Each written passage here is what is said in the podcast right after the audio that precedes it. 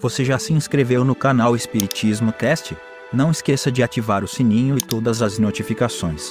Assim te informaremos quando houver novos vídeos. E ajude a manter este trabalho voluntário, clicando em Seja Membro. Com isso você nos ajuda a produzir mais conteúdo sobre nossa rica doutrina, com a melhor qualidade técnica possível.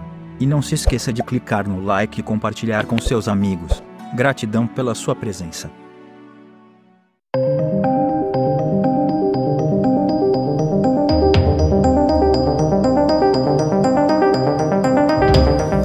Amigos, minhas amigas, como é que vocês estão? Sejam muito bem-vindos a mais um episódio onde estudamos a obra fundamental do Espiritismo, da doutrina espírita chamada O Céu e o Inferno ou A Justiça Divina segundo o Espiritismo.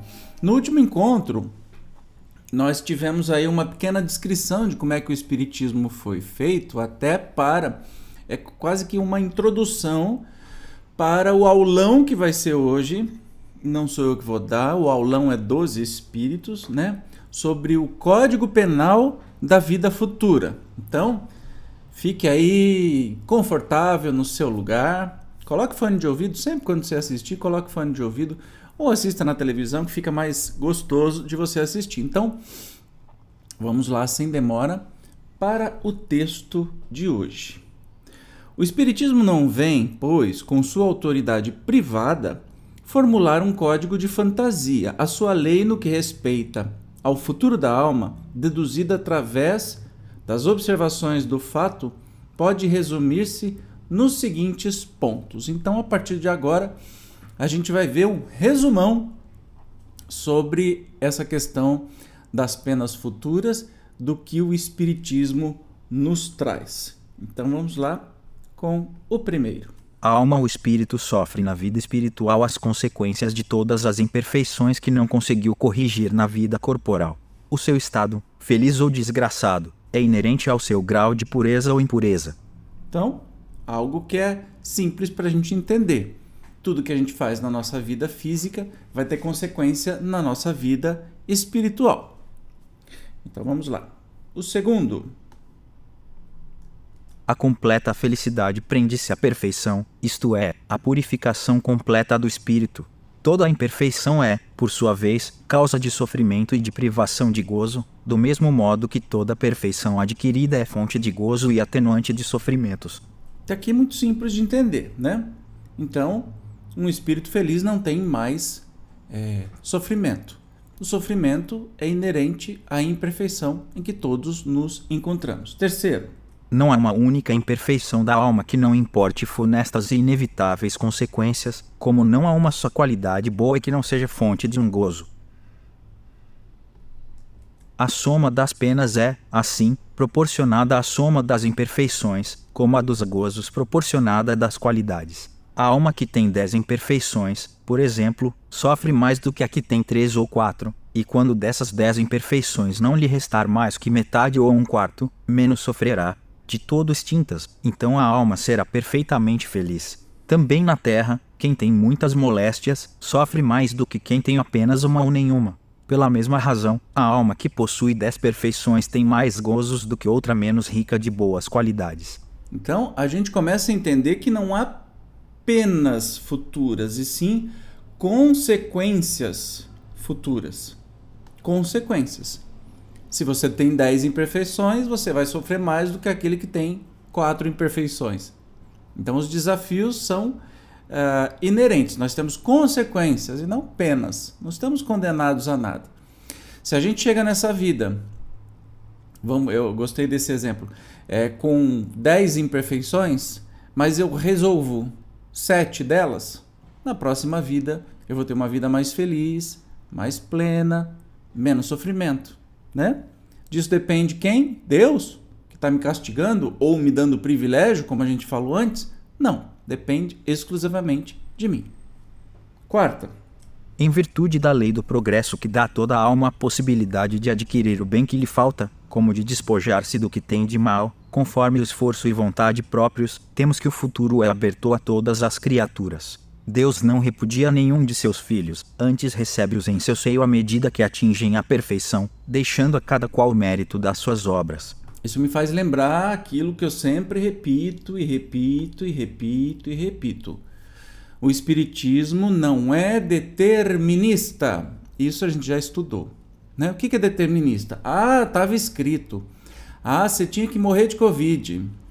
Ah, você tinha que aturar este casamento infeliz mesmo. Você tinha que sofrer tudo isso. Ah, você tinha que passar. Não. Não há determinismo no universo. O futuro é livre. O futuro está aberto. Olha aqui. Está no resumão. O futuro está aberto. Portanto, não há determinismo. Nós podemos fazer o futuro que a gente muito bem quiser. Quinto, dependente o sofrimento da imperfeição, como o gozo da perfeição. A alma traz consigo o próprio castigo e o prêmio, onde quer que se encontre, sem necessidade de lugar circunscrito. O inferno está por toda parte em que haja almas sofredoras, e o céu igualmente onde houver almas felizes. Então aí a gente é, entende que o céu e o inferno, como se diz, na verdade são estados de alma. Você pode estar em qualquer lugar e pode estar no inferno. A gente não sente isso aqui, né, na nossa vida física. A gente pode não ter nada na vida, nenhum conforto material, passa até necessidade, mas se a nossa alma está num estado de felicidade, de plenitude, nós viveremos em gratitude, em gratidão, viveremos no céu. Agora, eu posso ter dinheiro a dar com rodo, propriedades, é, tudo no mundo e viver no inferno. No inferno de uma família que não se entende, no inferno causado pelo próprio materialismo, né? Que porventura eu tenha. Então, isso depende. Então, não é um lugar circunscrito. Sexto, o bem e o mal que fazemos decorrem das qualidades que possuímos. Não fazer o bem quando podemos é, portanto, o resultado de uma imperfeição. Se toda a imperfeição é fonte de sofrimento, o espírito deve sofrer não somente pelo mal que fez, como pelo bem que deixou de fazer na vida terrestre. Olha, isso, isso me tira o sono, juro. Não basta não fazer o mal. A maioria de nós não faz o mal, não quer fazer o mal. Mas o que me tira o sono é o bem que eu poderia ter feito e não fiz. Isso me tira o sono. Isso me incomoda profundamente. Isso me frustra absurdamente quando eu não consigo fazer aquilo que eu gostaria de fazer por uma razão ou outra, por falta de coragem, por falta de oportunidade, eu não consegui fazer. Entendi? Entendeu? Então, assim, isso de decorre da minha imperfeição.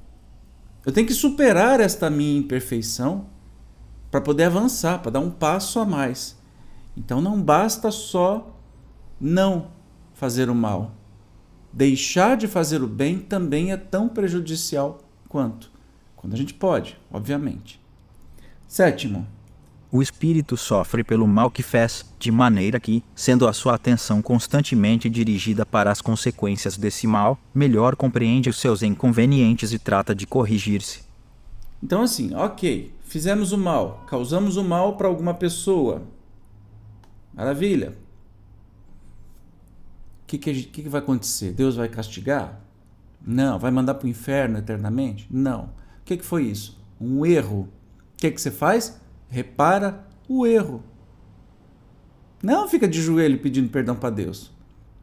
Olha, eu vou contar uma coisa para você que pode ser perturbadora, mas olha, Deus não perdoa.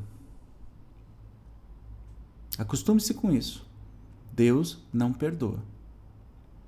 Sabe por quê? Porque ele não se ofende. Deus não se ofende com seus erros. Ele não condena o ímpio. Ele não condena quem erra.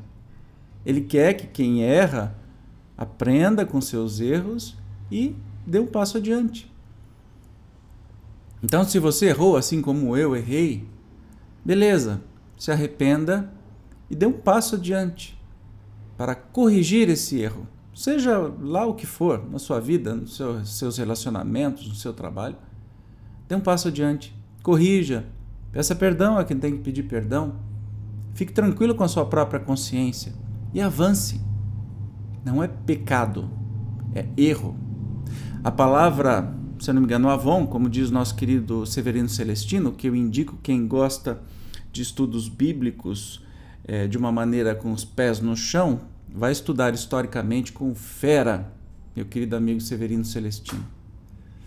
Vocês vão ver que a palavra pecado é uma tradução errada. Eu não lembro de que língua para que língua, que vocês conhecem, né? Como é que eu sou completamente esquecido das coisas. Eu aprendo uma coisa, eu entendi, mas não decoro, né?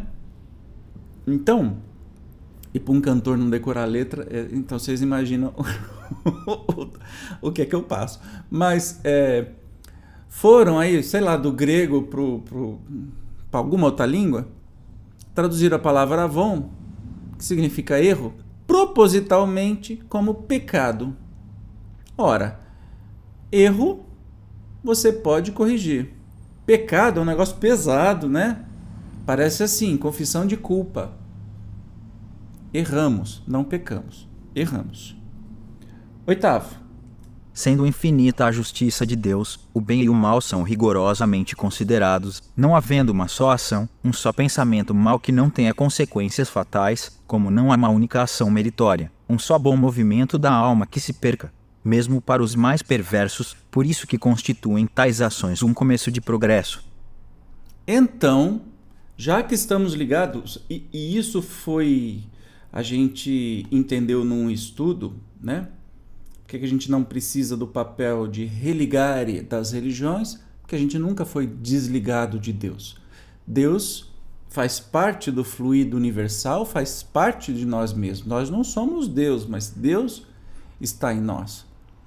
Não está acima de todos. Está em nós, dentro de nós. Então Deus sabe tudo. Então não há nada que você faça, nem de errado, nem de certo, de que Deus não saiba, né? Então, é, mesmo que seja a menor ação possível que você fizer, sempre Deus vai estar a par do que está acontecendo e dos seus esforços para a caminhada do bem. Nono.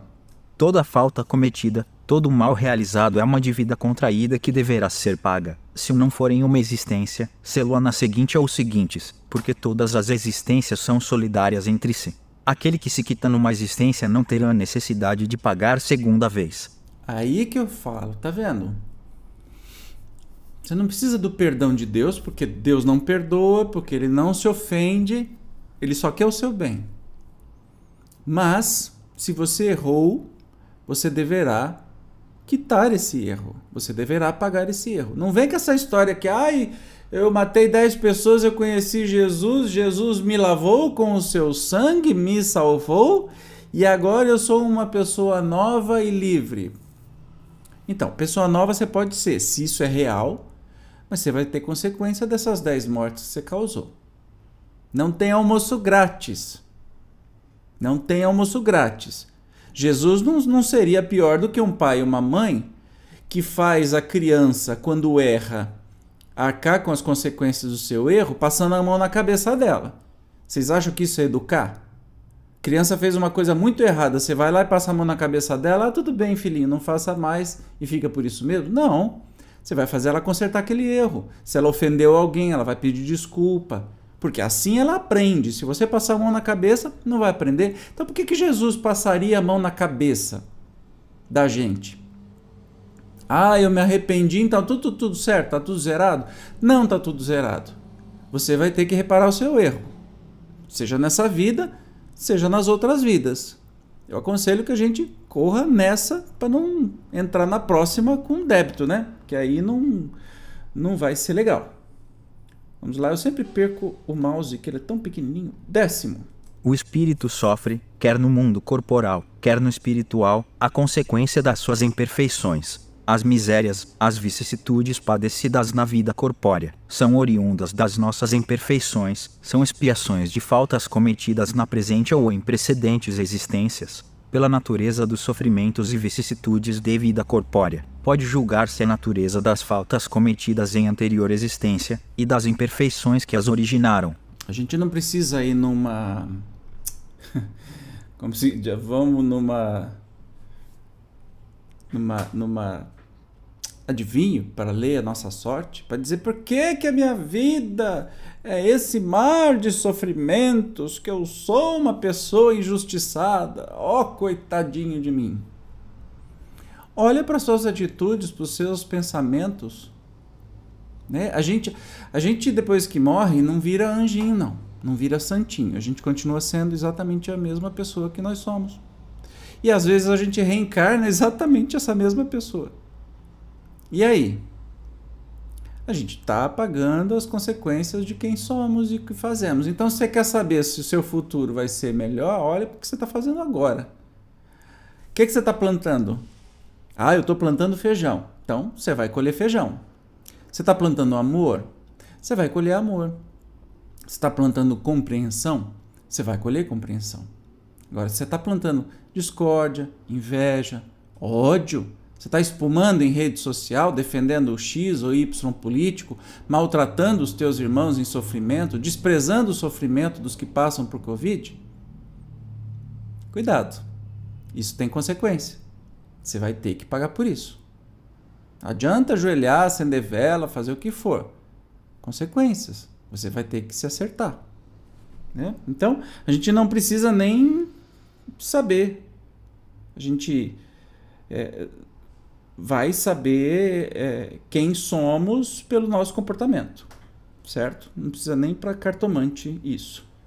Gente, será que a gente já fez o 11?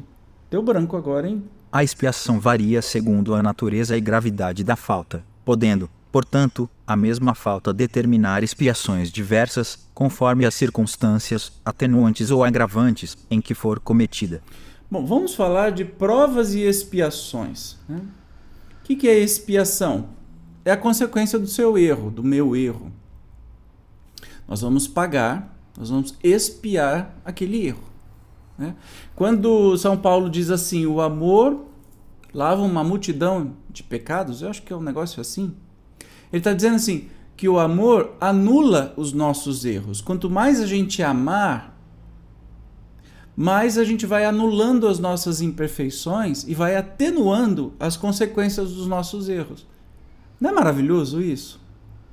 Tá, eu fiz coisa errada e aquela pessoa morreu. Eu magoei muito, machuquei muito a pessoa e a pessoa morreu. Eu não posso fazer mais nada agora a não ser rezar por ela. O que, que eu posso fazer para me adiantar a corrigir esse erro? Eu sei que eu errei.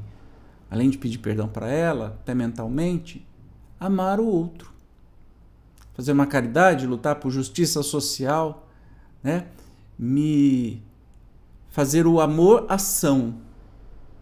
E isso vai tirando os meus débitos e os meus pesos e vai me ensinando a ser um espírito melhor e mais evoluído. Então, a, a expiação vai variar segundo a natureza.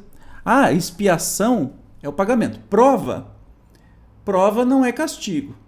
Tá? A expiação poderia ser é, eu não gosto dessa palavra castigo porque parece que alguém, a gente foi, né, tá, tá te condenando. Não. A expiação é a consequência do seu erro. Já a prova é um desafio que você escolhe para passar. Entendeu a diferença? Prova e expiação. 12. Não há regra absoluta nem uniforme quanto à natureza e duração do castigo. A única lei geral é que toda falta terá punição e terá recompensa todo ato meritório, segundo seu valor. Entende? É, eu não gosto, continuo não gostando ah, da palavra castigo. Mas toda falta tem sua consequência. Tá? Então, é, a gente percebe que as pessoas fazem teatro. Quando erram, erram, erram, vão na igreja, vão na sua religião, vão no centro espírita, faz um monte de promessa, se arrepende, mas não faz nada para mudar e vai errar de novo exatamente no mesmo ponto. O que, é que vai acontecer? Ah, Jesus me salvou. Não, Jesus não salva ninguém. ele não é super-homem. Ele é muito mais que super-homem, mas ele não é super-homem. Ele não veio para te salvar, ele veio para te ensinar. Você aprende se você quiser. Mas ele não vai te livrar a cara dos erros e das consequências de que você cometeu. Isso você vai ter que encarar para poder crescer Entende? Isso não é mal. Isso não é ruim. 13. A duração do castigo depende da melhoria do espírito culpado. Nenhuma condenação por tempo determinado lhe é prescrita. O que Deus exige por termo de sofrimentos é um melhoramento sério, efetivo, sincero, de volta ao bem. Deste modo, o espírito é sempre o árbitro da própria sorte, podendo prolongar os sofrimentos pela pertinácia no mal, ou suavizá-los e anulá-los pela prática do bem. Uma condenação por tempo predeterminado teria o duplo inconveniente de continuar o martírio do espírito renegado, ou de libertá-lo do sofrimento quando ainda permanecesse no mal. Ora, Deus, que é justo, só pune o mal enquanto existe, deixa de o punir quando não existe mais. Por outra, o mal moral, sendo por si mesmo causa de sofrimento, fará este durar enquanto subsistir aquele, ou diminuirá de intensidade à medida que ele decresça. Entendeu? Então não tem prazo de validade. Ah, quanto tempo que eu vou ser castigado por este erro? Depende. Depende do erro, depende do que, é que você fez para consertar esse erro, né? Só vai durar o tempo até você conseguir corrigir isso. E pode ser rápido. Pode ser um pedido de perdão de uma pessoa que se ofendeu, né? Pode ser mais fácil do que você imagina. Errar, a gente erra. A gente vai persistir no erro ou vai corrigir? 14. Dependendo da melhoria do espírito, a duração do castigo. O culpado que jamais melhorasse sofreria sempre e, para ele, a pena seria eterna. Curioso, né? Dependendo da melhoria do, do, do, do, espírito, a duração do castigo, o culpado que jamais, jamais melhorar sofreria sempre. E aí a pena é eterna. Nós temos espíritos infelizes que parece que estão numa, num, numa expiação eterna? Temos. Quem? Aqueles que insistem em não aprender. Insistem em continuar no erro. Mas vai chegar uma hora que vai cansar. E nessa hora Deus vai estar lá para colher e ele seguir a caminhada. Uma condição inerente à inferioridade dos espíritos é não obrigarem o termo da provação, acreditando a eterna, como eterno lhes parece deva ser um tal castigo. Então, se o espírito é inferior, eles acham que parece que o castigo vai ser eterno. Até o momento que eles cansam de sofrer e vão pedir a misericórdia divina e vão ter essa misericórdia. Quando eles decidem parar de errar. 16. O arrependimento, conquanto seja o primeiro passo para a regeneração, não basta por si só, são precisas a expiação e a reparação. Arrependimento, expiação e reparação constituem, portanto, as três condições necessárias para apagar os traços de uma falta e suas consequências. O arrependimento suaviza os travos da expiação, abrindo pela esperança o caminho da reabilitação. Só a reparação, contudo, pode anular o efeito destruindo-lhe a causa. Do contrário, perdão seria uma graça cedilha maiúsculo A, não uma anulação. Do contrário, perdão seria uma graça, não uma anulação. Então, tem três coisas que precisam acontecer nesse processo de erro. Arrependimento é a primeira coisa, é quando a gente fala assim, ih, putz, errei. Não devia ter feito isso. Beleza, arrependimento. Depois, a expiação, né? Vou passar por um certo sofrimento de algum grau e executar a reparação, né? Então, são três condições necessárias para pagar os traços de uma falta e sua consequência. Isso é bonito demais, né, gente? Meu Deus do céu, coisa mais linda. Vamos lá no 17. O arrependimento pode dar-se por toda parte em qualquer tempo, se for tarde, porém, o culpado sofre por mais tempo, até que os últimos vestígios da falta desapareçam. A expiação consiste nos sofrimentos físicos e morais que lhes são consequentes, seja na vida atual, seja na vida espiritual após a morte, ou ainda em nova existência corporal. A reparação consiste em fazer o bem àqueles a quem se havia feito o mal. Quem não repara os seus erros numa existência, por fraqueza ou má vontade, achar-se numa existência ulterior em contato com as mesmas pessoas que de se tiverem queixas e em condições voluntariamente escolhidas, de modo a demonstrar lhes reconhecimento e fazer a lhes tanto bem quanto mal lhes tenha feito. Nem todas as faltas acarretam prejuízo direto e efetivo. Em tais casos, a reparação se opera fazendo-se o que se deveria fazer e foi descurado. Cumprindo os deveres desprezados, as missões não preenchidas, praticando bem em compensação ao mal praticado, isto é, tornando-se humilde se foi orgulhoso, amável se foi austero, caridoso se foi egoísta, benigno se foi perverso, laborioso se foi ocioso, útil se foi inútil, frugal se foi intemperante, trocando em suma por bons os maus exemplos perpetrados. E desse modo progride o espírito aproveitando-se do próprio passado. Gente, isso é praticamente um um manualzinho, né? Lembra que arrependimento sozinho não serve para nada. É o primeiro passo. Talvez o mais importante passo, mas não serve para nada sozinho. Tem o arrependimento, tem a expiação, pode ser uma expiação moral, né? Decorrente deste arrependimento que a pessoa sente por ter ofendido o outro, por ter feito alguma maldade, né? Mas tem a reparação que é o mais importante processo. Então, assim, se você se arrependeu, corre para fazer a reparação o mais rápido possível. Porque aí você vai ter um pequeno período de expiação e a outra pessoa, dependendo do que você fez, vai ter um período menor de sofrimento. Entende? É como se fosse uma conta corrente. Ó, você tem dívida, corre para pagar, senão o juros vem aí e te come uma perna. Entendeu?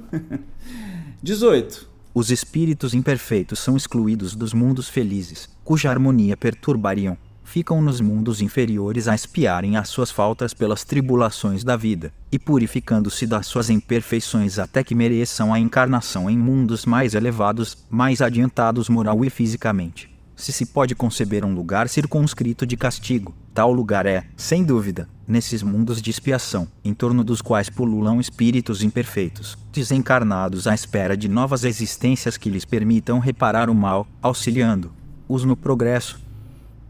É, por uma lei física até, né, dá para entender. Os espíritos imperfeitos ou infelizes não podem habitar os mundos felizes, mesmo porque não teriam condições físicas de fazer isso, já que nos mundos felizes são mundos mais rarefeitos, onde o perispírito, o corpo espiritual dos espíritos felizes também são muito rarefeitos. Os espíritos imperfeitos ficam nas regiões umbralinas, nos mundos inferiores mais materializados. Então, nem que se quisesse, nem que se não teria jeito. Assim como eu não consigo sair voando para chegar na lua, entendeu? É, é fato. Ponto. Não dá. Não dá. E se por acaso eles pudessem fisicamente habitar em os mundos imperfeitos, eles iam causar, não seria mais eh, os mundos perfeitos, não seria mais mundo perfeito. Porque até um bando de encrenqueiro lá. Então, onde ele fica? Ele pode achar que está no inferno, mas é simplesmente no mundo, né, onde espíritos afins, almas afins, que pensam iguais, a ele, né? Fazem as coisas, criaram, plasmaram para si mesmos aquele mundo horroroso, fedido, escuro.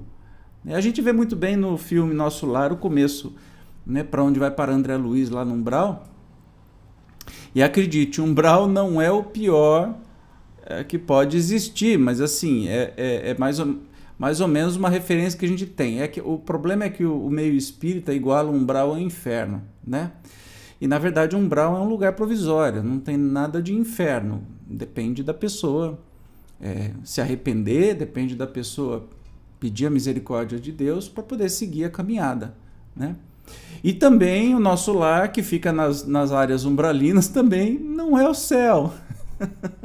Aliás, tem muita polêmica a esse respeito se, se existem essas cidades é, realmente essas organizações, né? Para que precisaria disso tudo, mas enfim, não vou entrar nessa polêmica. Mas o espírito estará onde a sua mente o seu coração está. Então, se tem um coração pesado, ele vai para o fundo, né? Se tem um coração leve, ele flutua. Você quer voar depois de morrer ou você quer afundar? Tá na nossa escolha aí. 19. Como um espírito tem sempre o livre arbítrio, progresso por vezes se lhe torna lento e tenaz a sua obstinação no mal. Nesse estado pode persistir anos e séculos, vindo por fim um momento em que a sua contumácia se modifica pelo sofrimento e, a despeito da sua jactância, reconhece o poder superior que o domina. Então, desde que se manifestam os primeiros vislumbres de arrependimento, Deus lhe faz entrever a esperança, nem a espírito incapaz de nunca progredir, votado à eterna inferioridade, o que seria a negação da lei de progresso que providencialmente rege todas as criaturas. Isso é. Por que, que o Espiritismo se chama consolador? Né? Não é consolador para você saber que Deus te dá o verdadeiro livre-arbítrio, é, claro, limitado às condições que você está. Então, assim, eu tenho um livre-arbítrio que não me permite sair voando até a Lua, como o exemplo anterior. Porque eu estou num corpo limitado, numa experiência limitada. Mas, assim, eu tenho livre-arbítrio dentro daquilo que eu posso exercer. Beleza. Se eu quiser, depois, como espírito, ficar no mal né, é, é, fazendo coisas ruins ou persistindo nos meus erros, eu posso? Posso. Por quanto tempo? Anos? Séculos? Milênios? Posso? Posso. Até quando? Até quando eu cansar de sofrer. Porque quem faz o mal sofre também. Né? A gente não é que nem novela, quem faz o mal dá risada e vive com dinheiro e vive curtindo. Não, sofre, dor moral. E muito. Quando eu cansar de sofrer e lembrar que existe Deus, apesar da minha empáfia, minha jactância, né? De, da minha soberba, quando eu der o menor sinal de que, nossa, eu estou cansado, Deus, me ajuda. Pronto.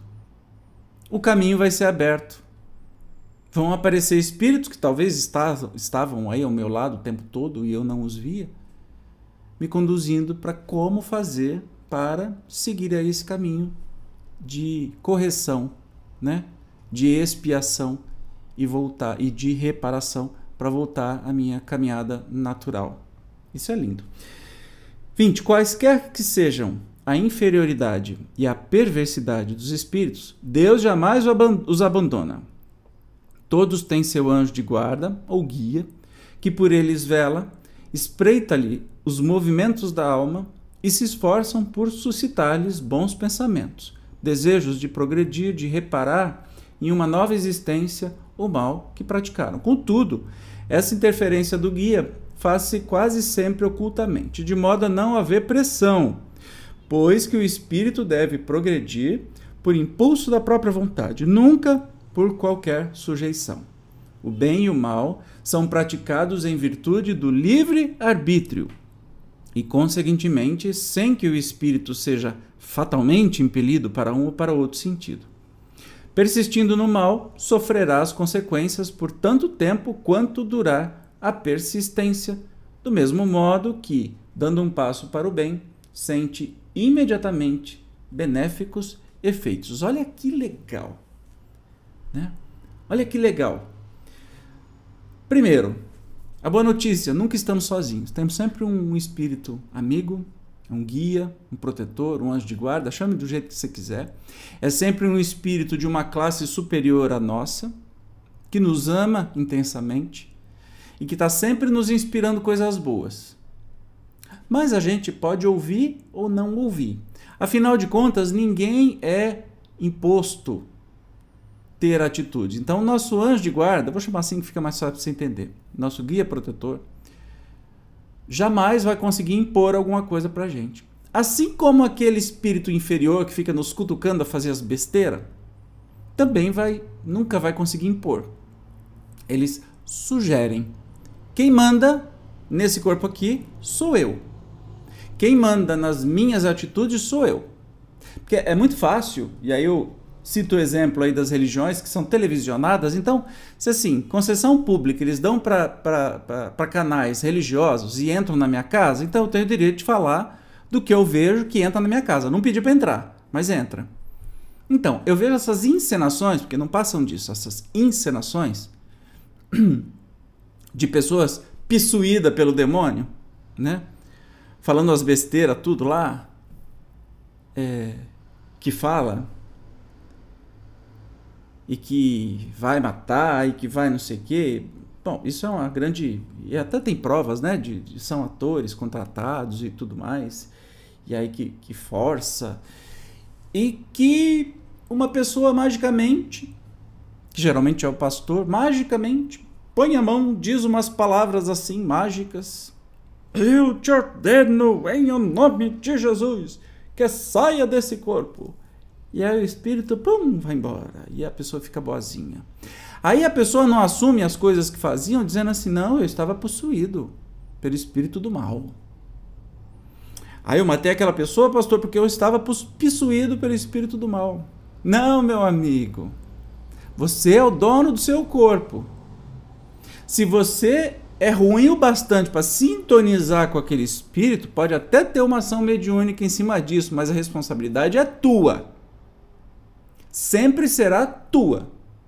Até mesmo porque todo mundo fala, quando faz uma besteira, que tava. Não, o capeta tava me, me intuindo.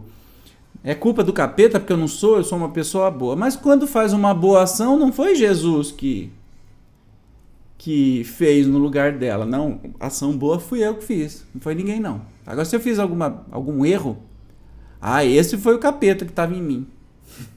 Entende? Eu acho isso no mínimo engraçado, né? não falar outra coisa. Vamos ver o que, que tem na observação aqui. Erro seria supor que, por efeito da lei de progresso, a certeza de atingir-se do altar de a perfeição e a felicidade pode estimular a perseverança no mal, sob a condição do ulterior arrependimento. Primeiro, porque o espírito inferior não se apercebe do termo da sua situação, e segundo, porque, sendo ele o autor da própria infelicidade, acaba por compreender que de si depende o fazê-la cessar que por tanto tempo quanto perseverar no mal será infeliz, finalmente, que o sofrimento será em término se ele próprio não lhe der fim. Seria, pois, um cálculo negativo, cujas consequências o espírito seria o primeiro a reconhecer. Com o dogma das penas irremissíveis a que se verifica, precisamente, tal hipótese, visto como é para sempre interdita qualquer ideia de esperança, não tendo, pois, por essa razão, o homem interesse em converter-se ao bem, para ele sem proveito, diante da nossa lei não procede a objeção sobre a presciência divina, pois Deus criando uma alma sabe, com efeito, se ela em virtude do livre arbítrio fará dele bom ou mauso, como sabe que será punida pelo mal que praticar, mas sabe também que tal castigo temporário é o meio de fazê-la compreender o seu erro e de fazê-la entrar no bom caminho, em que a alma chegará cedo ou tarde, pela doutrina das penas eternas conclui-se que Deus sabe que essa alma falirá e, portanto, está previamente condenada a torturas infinitas. Mais uma falta de sentido dessas penas eternas, porque o espírito por si só tem que cair, quando está em erro, pode passar milênios no erro, mas uma hora ele vai cansar e aí ele vai voltar para o caminho. E Deus sabe que isso pode acontecer de acordo com a escolha. Agora, não faria sentido por um erro ou outro, ou muitos erros ou poucos erros, Deus tacar esse espírito no inferno que não tem possibilidade nenhuma de, salva de salvação, de recuperação. Vai ser eterno sofrimento. Ô, gente, isso é subestimar Deus, né?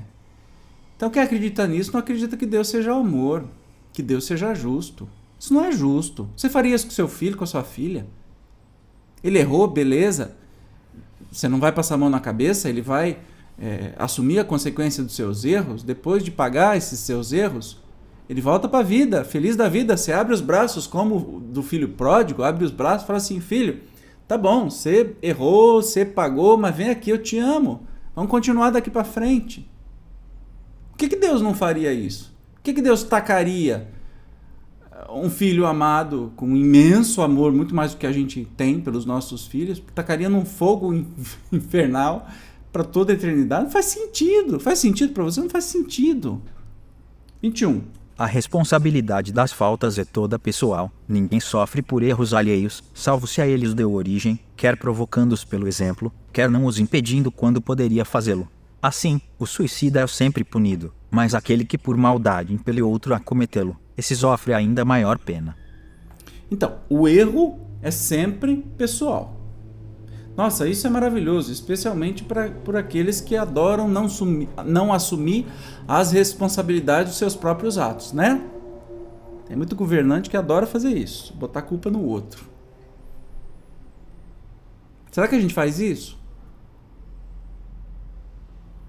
O erro é consequência única e exclusivamente da gente. E se a gente induzir uma pessoa a um erro tão grande quanto o de tirar a sua própria vida, aí ok. Essa pessoa que tirou a vida vai ter atenuadas as consequências, mas você não. Curioso isso, né? 22. Conquanto infinita a diversidade de punições, algumas há inerentes à inferioridade dos espíritos e cujas consequências, salvo por menores, são pouco mais ou menos idênticas. A punição mais imediata, sobretudo entre os que se acham ligados à vida material em detrimento do progresso espiritual, faz-se sentir pela lentidão do desprendimento da alma, nas angústias que acompanham a morte e o despertar na outra vida, na consequente perturbação que pode dilatar-se por meses e anos naqueles que, ao contrário, têm pura consciência e na vida material já se acham identificados com a vida espiritual. Trespasse é rápido, sem abalos, quase nula turbação de um pacífico despertar. Olha aí. Primeira consequência, né? Que a gente vê das, das punições, né? Que, das consequências. Se eu sou uma pessoa absurdamente materialista, eu passo os outros para trás para ficar com dinheiro, passo meus irmãos para trás para ficar com, com herança, brigo, sapateio na cabeça de quem quiser, passo na frente para conseguir um cargo melhor, piso, engano, né, machuco, só para ter mais dinheiro, ter mais bens, ter mais isso. A primeira consequência que você vai ter quando você desencarnar é que você vai ficar, o teu espírito vai ficar preso no seu corpo dentro do caixão apodrecendo. Você vai sentir os vermes comendo. É, e aí pode durar muito tempo, muitos anos, até séculos. Entende que isso não é um castigo, é só uma consequência? Se você é muito material, muito apegado à matéria, aos bens materiais, quando você desencarna, você não vai querer sair. Você vai sofrer muito quando vê os seus bens sendo disputados ou até desperdiçados pelos seus herdeiros. Isso é lógico para você? Para mim é muito lógico. Já se você tem consciência de que os bens são usados para que a gente tenha um conforto, para que a gente é, ajude o quanto a gente pode ajudar as pessoas, mas para que a gente os utilize, porque os bens materiais não são nossos. Nem o nosso corpo é nosso. A gente não leva depois de desencarnar. São apenas temporários, dados por Deus, possibilitados por Deus para que a gente use e faz, faça bom uso deles. Será que a gente enterra esse talento? A gente enterra esse bem, senta em cima? Né? Será que a gente multiplica isso em favor dos outros? Se a gente compreende, né? se a gente é menos materialista, não dá para ser 100% não materialista, porque a gente vive no mundo material, mas nesse sentido de, de apego aos bens, já aí o nosso desencarne vai ser leve. Vai ser dormir desse lado, acordar do, do lado de lá. Porque nós não estamos apegados. Entende? É uma, uma coisa lógica, muito fácil de ser entendido. 23 um fenômeno muito frequente entre os espíritos de certa inferioridade moral é o acreditarem-se ainda vivos, podendo esta ilusão prolongar-se por muitos anos, durante os quais eles experimentaram todas as necessidades, todos os tormentos e perplexidades da vida. Olha aí. Espírito inferiorizado sempre é um espírito mais materializado. Portanto, tem muitos deles que morreram e não sabem que morreram. É muito comum, tá vendo? Muito comum, muito frequente. Os espíritos inferiores morrem e não sabem que morreram. Daí tem necessidade. Se bebia, tem necessidade de beber. Se fumava, tem necessidade de fumar. Se era desviado de sexo, tem necessidade de sexo é, louco, doido. Vai conseguir isso? Não. Vai, vai fazer o quê? Vai ficar do lado de pessoas que fazem. Sintonia de caráter, de afinidade. Vai sofrer? Muito até entenderem pelo cansaço que não estão mais vivos. 24. Para o criminoso, a presença incessante das vítimas e das circunstâncias do crime é um suplício cruel. Lembra que eu falei daquele negócio que é, tem casos, sim, de, de pastores, hoje pastores, que mataram 10 pessoas e dizem que se arrependeu, que Jesus lavou, o salvou, lavou com o seu sangue e agora é uma nova pessoa. Beleza, primeiro fato arrependimento. Mas falta expiação e falta reparação. Tá, mas aí ele realmente fez tudo de bom, salvou muita gente. Beleza, isso vai fazer parte da reparação.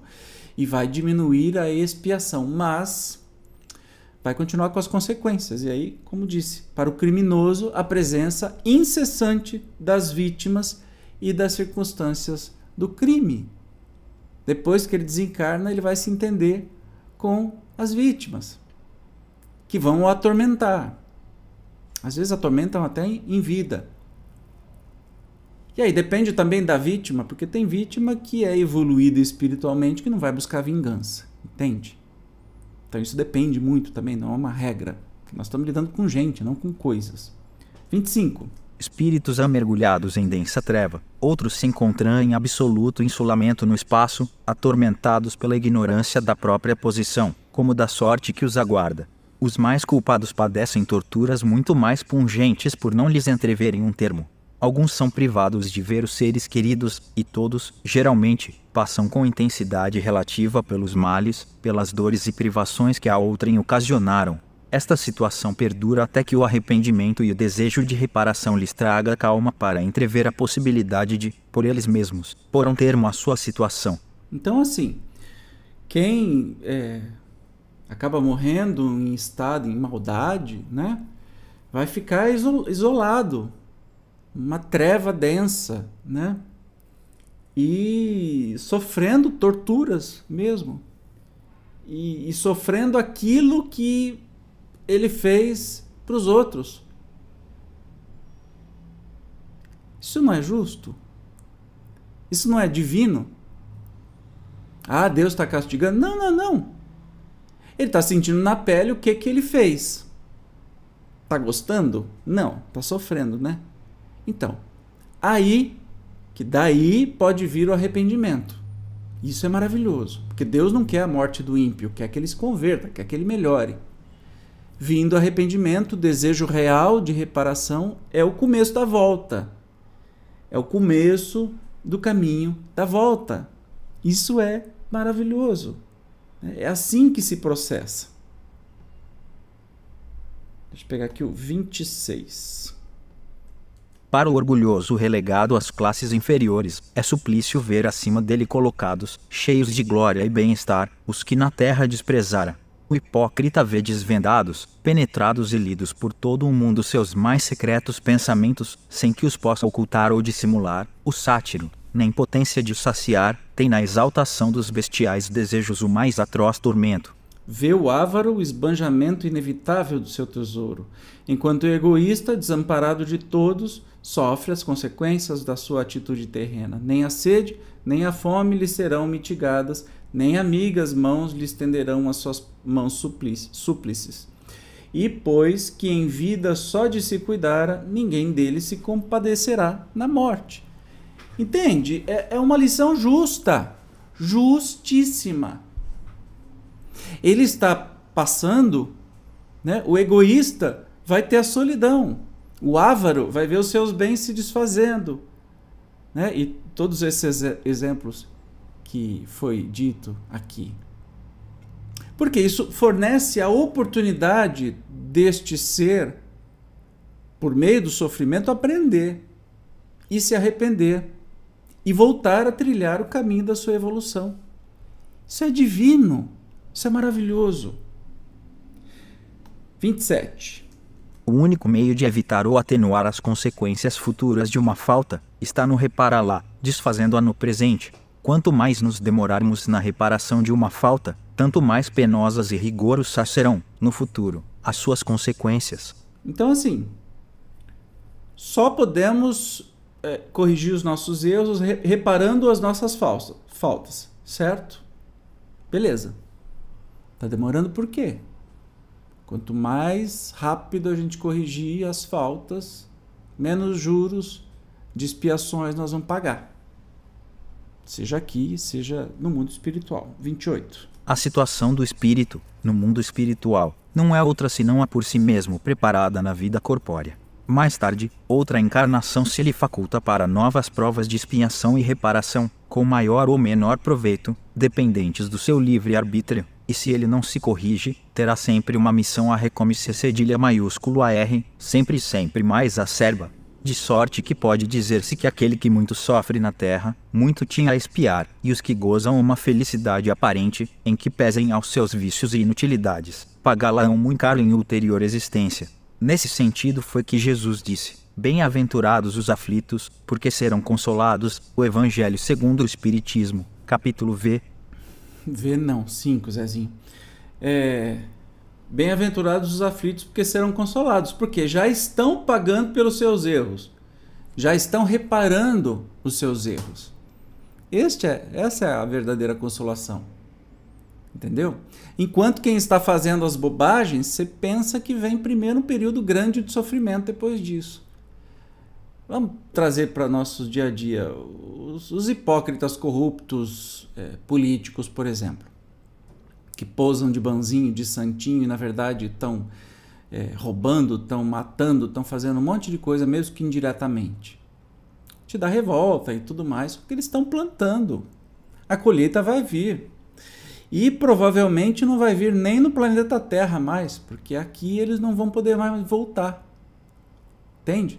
Quando houver a possibilidade de uma reencarnação, que pode ser que demore muito, pode ser que passam aí anos né, séculos, milênios, sofrendo tudo aquilo que eles causaram, quando se arrependerem, eles vão para mundos para reparar, para expiar as suas faltas e para reparar. Quantos de nós já estamos reparando, estamos espiando as nossas faltas?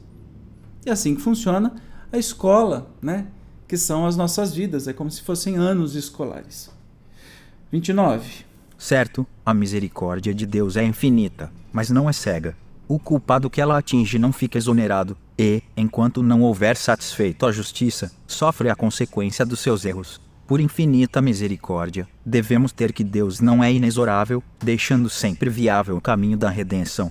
Então, assim, misericórdia de Deus não é que Deus perdoa, passa a mão na sua cabeça e não vai ter consequência do seu erro. A misericórdia de Deus é que diante do nosso arrependimento, nossa expiação e nossa reparação, nós voltaremos a um bom caminho e podemos chegar no mundo feliz. Entendeu? Simples assim. 30. Subordinadas ao arrependimento e reparação dependentes da vontade humana. As penas, por temporárias, constituem concomitantemente castigos e remédios auxiliares à cura do mal. Os espíritos, em prova, não são, pois, quais galés por certo tempo condenados, mas como doentes de hospital sofrendo de moléstias resultantes da própria incúria, a compadecerem-se com meios curativos mais ou menos dolorosos que a moléstia reclama esperando alta tanto mais pronta quanto mais estritamente observadas as prescrições do solícito médico assistente. Se os doentes, pelo próprio descuido de si mesmos, prolongam a enfermidade, o médico nada tem que ver com isso. Esse exemplo é lindíssimo, né? Eu achei lindíssimo. Então nós não somos eh, como se fossem escravos ou jogados em galés, né? Em, condenados, presos, acorrentados, forçados a um trabalho forçado é, por tempo determinado. Não. É como se fôssemos doentes que estamos no hospital, sendo submetidos a processos curativos. Se a gente seguir o tratamento, a gente pode se recuperar mais rapidamente. Se a gente não seguir, a gente segue no sofrimento. Não importa o tão bom quanto seja o médico. Não é assim na vida física? Esse exemplo é maravilhoso. Kardec é sempre maravilhoso porque nos situa na vida física. Não é assim? Se você faz uma cirurgia e no outro dia está saracuteando, o que, que vai acontecer? Vai estourar ponto, vai ter hemorragia, vai ter que voltar para o hospital. Agora, se você faz tudo corretamente, rapidinho você fica bom. Né? Assim também que funciona. 31. As penas que o espírito experimenta na vida espiritual ajuntam-se às da vida corpórea, que são consequentes às imperfeições do homem, às suas paixões, ao mau uso das suas faculdades e à expiação de presentes e passadas faltas. É na vida corpórea que o espírito repara o mal de anteriores existências pondo em prática resoluções tomadas na vida espiritual. Assim, se explicam as misérias e vicissitudes mundanas que, à primeira vista, parecem não ter razão de ser. Justas são elas, no entanto, como o espólio do passado, herança que serve à nossa romagem para a perfectibilidade. Então, não há inocentes. Eu sempre falo isso, você pode me achar uma pessoa assim muito fria, né? Não há inocentes. Não tem injustiçados no mundo. Nós estamos passando aquilo que a gente, consequência dos nossos atos. E erra quem acha. Ah, então você está querendo dizer que todos os pobres são os que é, erraram e estão pagando, e os ricos são aqueles que é, não, não erraram, por isso que tem uma boa vida? Mas quem te diz que riqueza é boa vida? Isso é o que o materialismo te ensina, é o que o capitalismo te ensina, que quanto mais dinheiro você tiver, mais feliz você vai, vai ser. Não, não, não, não, não, para. Nós estamos falando da vida espiritual, nós estamos falando de, de, de espiritualismo, não de, de materialismo. Né? Quem diz que os ricos são felizes maravilhosamente, têm uma vida maravilhosa? E que os pobres são terrivelmente infelizes? Isso é o que te fizeram acreditar. Isso não tem nada a ver. Independe dos, da sua condição social, da sua dificuldade que você passa. Né? Nós temos sempre as lições adequadas ao que precisamos aprender. Não há injustiçados nesse sentido. Mesmo quando somos injustiçados aqui na Terra, não somos vítimas. Entende? Assim fica mais fácil até de suportar as provas, né? Ou provas não, as expiações e vencer as provas. 32. Deus, disse, não daria prova maior de amor às suas criaturas, criando-as infalíveis e, por conseguinte, isentas dos vícios inerentes à imperfeição. Para tanto fora preciso que ele criasse seres perfeitos, nada mais tendo a adquirir, quer em conhecimentos, quer em moralidade. Certo, porém, Deus poderia fazê-lo, e se o não fez é que em sua sabedoria quis que o progresso constituísse lei geral. Os homens são imperfeitos e, como tais, sujeitos a vicissitudes mais ou menos penosas. E pois que o fato existe, devemos aceitá-lo. Inferir dele que Deus não é bom nem justo, fora a insensata revolta contra a lei. É, é aquela história, né? A gente poderia falar assim: ah, mas por que, que Deus então fez todos nós assim perfeitos? Por que, que não criou tudo perfeito? Então, aí já é a teoria que Deus criou os anjos e que um deles se revoltou e virou demônio. Não faz sentido nenhum. Para que, que Deus criaria as criaturas perfeitas? Né? Para não ter nenhum aprendizado, para não. Não faz muito sentido. Ou se faz sentido, é o tipo de coisa que as coisas são como são. Quando a gente chegar né, a espírito feliz, onde a gente vai ver Deus, esse ver Deus não, não é de olho, mas em sim, enfim, vai se tornar tudo muito mais claro. Talvez a gente descubra. No momento, a gente se contenta com o que tem e vai aprendendo. Injustiça haveria, sim, na criação de seres privilegiados, mais ou menos favorecidos, fruindo gozos que outros porventura não atingem senão pelo trabalho, ou que jamais pudessem atingir.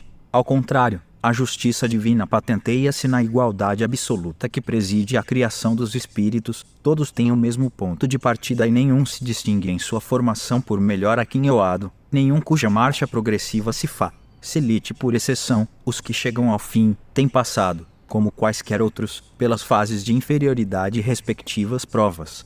Isto posto, nada mais justo que a liberdade de ação a cada qual concedida.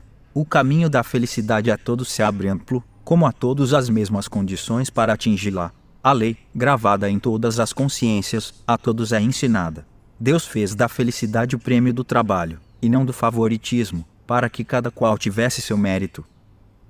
Todos somos livres no trabalho do próprio progresso, e o que muito e depressa trabalha, mais cedo recebe a recompensa. O romeiro que se desgarra, ou em caminho perde tempo, retarda a marcha e não pode queixar-se senão de si mesmo. O bem como o mal são voluntários e facultativos, livre, o homem não é fatalmente impelido para um nem para outro. Então, o que, que a gente depreende disso? Que Deus justamente nos criou iguais e completamente zerados, né?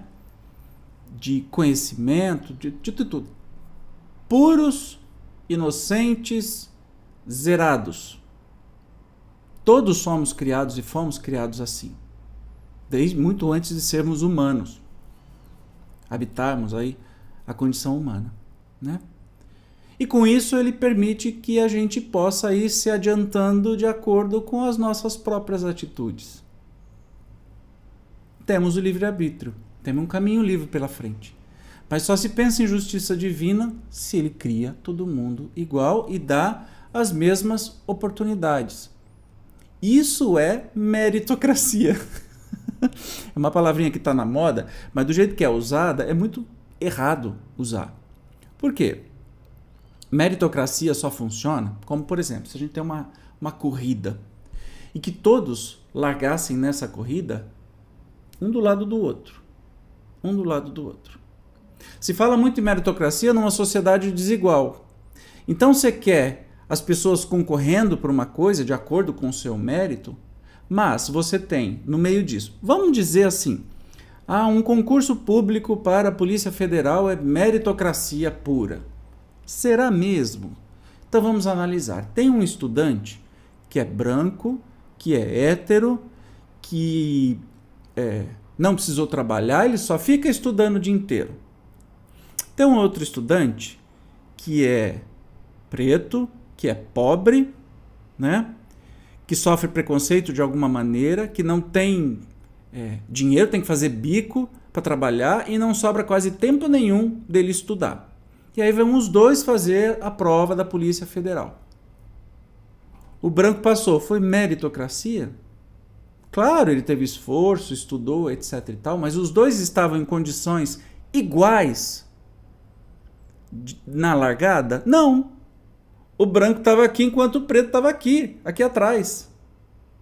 Entende? Então isso não é meritocracia. Por isso que esse discursinho é feito especialmente pelos privilegiados. Eu sou branco, privilegiado nessa sociedade. Eu não acredito nessa meritocracia. Porque eu sempre vou estar uns passos à frente das pessoas mais pobres, ou as pessoas pretas, ou as pessoas mais discriminadas. Entende? Uma polícia não chega no mesmo jeito num baile funk e num baile de playboy. No baile funk ela chega atirando, no baile de playboy ela chega pedindo, por favor, será que eu poderia entrar? E talvez no baile funk não tenha nada acontecendo de errado e no baile de playboy tá rolando a maior droga solta. Entende como não, não tem jeito? Sem justiça social não existe meritocracia. Mas em si, vamos para o último. Agora, o 33. Em que pese a diversidade de gêneros e graus de sofrimentos dos espíritos imperfeitos, o Código Penal da Vida Futura pode resumir-se nesses três princípios. 1. Um, o sofrimento é inerente à imperfeição. 2 Toda a imperfeição, assim como toda a falta dela promanada, traz consigo o próprio castigo nas consequências naturais e inevitáveis. Assim, a moléstia pune os excessos e da ociosidade nasce o tédio, sem que haja mister de uma condenação especial para cada falta ou indivíduo. 3. Podendo todo homem libertar-se das imperfeições por efeito da vontade, pode igualmente anular os males consecutivos e assegurar a futura felicidade a cada um segundo as suas obras, no céu como na terra, tal é a lei da justiça divina. Eu acho que nem precisa de explicação. Isso, né? Nem precisa de explicação. Acho que foi um resumão da conversa que nós tivemos hoje. E aí, gostou? Deixa aí nos comentários. Espero que tenha sido útil para você. Para mim tem sido libertador, maravilhoso, empolgante. Eu te espero então no próximo estudo que a gente vai ver vai começar um capítulo novo, vai ser o capítulo oitavo, Os Anjos. Ai, que assunto legal! Então vai ter os anjos segundo a igreja, depois no próximo encontro, aí a refutação também, e depois os anjos segundo o espiritismo. Você vai perder? Eu te espero. Tchau!